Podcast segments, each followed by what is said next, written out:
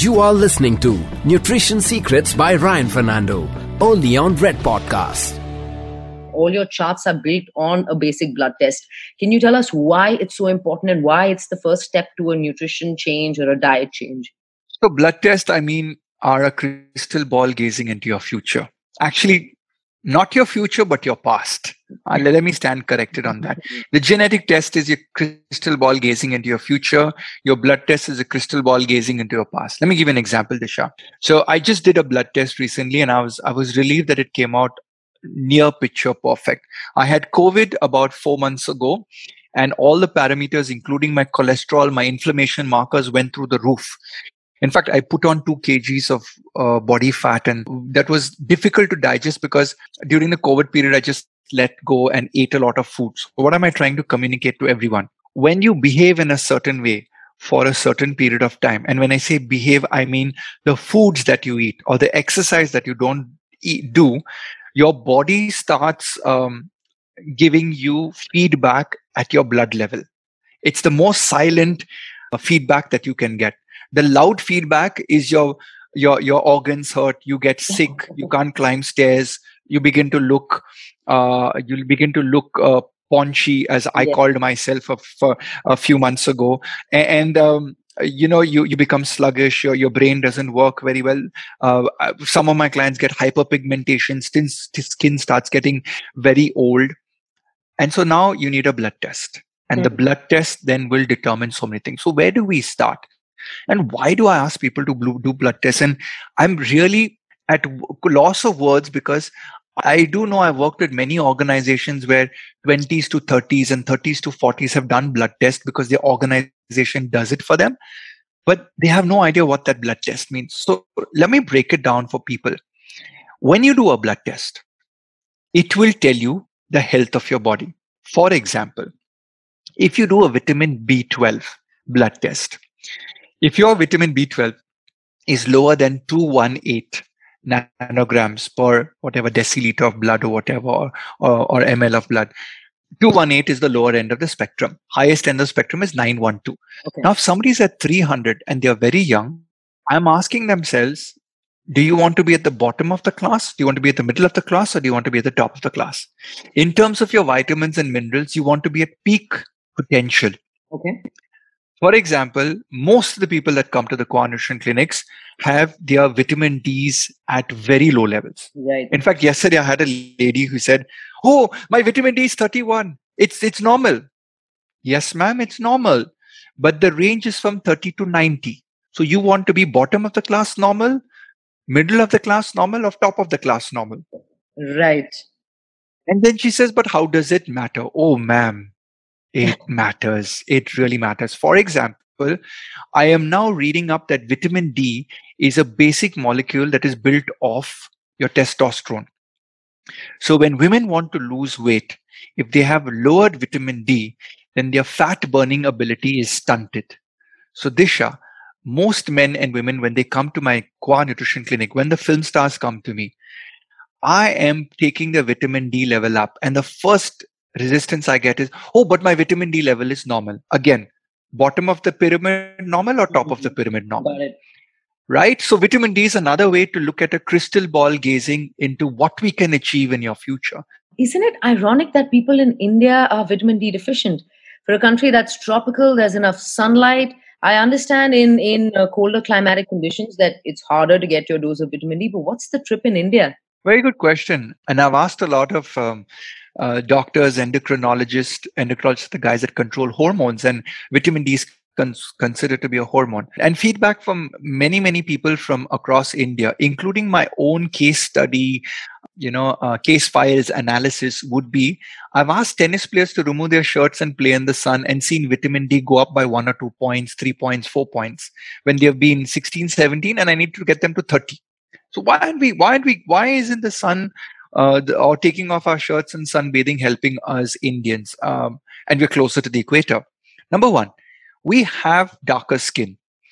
Uh, the darker skin shields the us on the on the UV rays that go in and activate your vitamin D. So I do believe number one is that uh, because we're darker skin, our vitamin D production uh, is lower. Okay. Number two, we Indians, when we have done a gene test at our Qua Nutrition clinics on clients, we found out that a substantial portion, I don't have statistics, but off the cuff of my sleeve, I would say 50% of the tests that I've analyzed come back with a vitamin D gene that is for absorption of vitamin D is on the back foot. Okay. And the number three point would be only my face gets exposed when I go into the sun. And Disha, between you and me today, how much of sun have you and I got since morning? To be honest, not more than 20 minutes. 15. You got 20 minutes. I've been, I've, been, I've got up early morning. I've not even gone out of the shelter of my house and i'm looking out of a window and that doesn't represent sun that mm-hmm. represents light right so if you factor this in the western clothes we wear uh, living in urban india and with hardly any exposure in offices or transportation it's but natural that we would have a lowered vitamin d by the way vitamin d is, is related to uh, cancer uh, the cells, uh, you know, going berserk and uh, multiplying. Uh, vitamin D is also re- related to immunity. There was a Japanese study done on school children where they give one set of children vitamin C and they give another set of children vitamin D. Now, we were taught in medical college that vitamin C is the savior for the immunity system. Yes, it is, but we were never taught vitamin D is also the immune savior. But lo and behold, during this COVID period, you would have seen doctors dosing you up on vitamin D yeah. because that research has come out in the forefront that vitamin D helps in the synthesis of your lymphocytes, your phagocytes, your T killer cells, your memory cells, all of these guys that are response that are responsible for your immune reaction are all dependent on one teeny weeny tiny molecule known as vitamin D. So I do believe that everybody should do a, a, blood test uh, you know whether whether whatever your socio-economic status I, I, I wish the government could get everyone tested. You know i have housekeeping staff at my clinics and at my home. And uh, they're very reluctant to give me a blood sample. They're always thinking that i'm out to find some fault with them. And they don't understand that ryan sir is just trying to figure out why do you have a vitamin D deficiency? Mm. Do you have a hemoglobin deficiency? Because when I see the ladies sometimes mopping, I can see it in their eyes. The eyes are very tired first thing in the morning. And I say, Madam, आपने breakfast खाया? हाँ sir breakfast खाया क्या खाया Maggi noodle खाया हाँ sir Maggi noodle खाया then मैं सोच रहा अरे यार मैं न्यूट्रिशन क्लिनिक चल रहा हूँ और ये लोग मैगी नूडल खा रहे हैं देन आई से please get me H B A one C HbA1c is glycosylated hemoglobin. That is a three month marker indicator whether your sugar levels are high in terms of the sugar attacking your hemoglobin. Okay. So even when clients try and cheat me, na Disha, and say that I lead goody goody, I'm going for a Ryan Fernando test. I will cheat him and I will make sure my cholesterol gets good and all. There are certain tests we can do, like the HbA1c, which will give us a three month kind of uh, mm. report of how you behave. So vitamin D is critical when we're talking about blood tests. What else, Ryan? I would say hemoglobin is very important, especially for the female population. Um, considering the fact that today's women are holding the fort down at well as holding a job, uh, most Indian women, 60% of Indian women, as per statistics available on the internet, are anemic. Anemic means they have low hemoglobin what is hemoglobin and what is anemia? Anemia is a condition where you cannot absorb enough of oxygen because hemoglobin, heme, the word heme in Greek means iron, globin means protein. So basically, it's a iron carrying protein.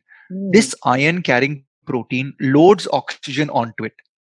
You can imagine hemoglobin like your local courier. He picks up the parcel from your house and drops it off at your delivery address. Mm. Now he needs to have enough of energy and money to come and pick up the parcel from your house and deliver it to this said location. Hemoglobin's much like that. It gets into your lungs, you take a deep breath, and then you exhale. So when you take a deep breath, the deep breath is loading oxygen onto hemoglobin, and the breathing out, the relaxation of breath is offloading carbon dioxide. So when women don't have or men don't have enough of hemoglobin, uh, it's because the diet is deficient in iron and protein. You may also have a gene that's deficient, which doesn't allow you to absorb enough of iron mm. or create enough of hemoglobin, and that's a new issue. So, by just doing a blood test, we can come to know why a person is feeling fatigued, why a person is feeling lethargic. And, and Disha, around you, around your family, around your co-workers, around your workplace, at the studios, uh, you know, in your community, uh, among your friend circle, if you see people with a blank look on their face early morning, if you see people who say, I get up tired, if you see people saying, I get up with a headache, clear indication that something's wrong inside their blood. You might want to look at the hemoglobin along with the hemoglobin, look at your iron. Your iron level should be above 60 nanograms. If it's below 60, then uh, you know you know you're anemic. You have lack of iron, and iron is required for the hemoglobin. You can also do ferritin. Ferritin is an iron carrying protein. You know, in fact, in the Olympics, um, the Swedish Olympic team doesn't allow their athletes, women athletes, if they're below 70, 70 nanograms of ferritin to compete. Oh. And in, in and in India, the low average level, the low average level is 20. Guess what? A lot of our Indian players are at 21, 24. Ha, sir, kafi hai, acha hai.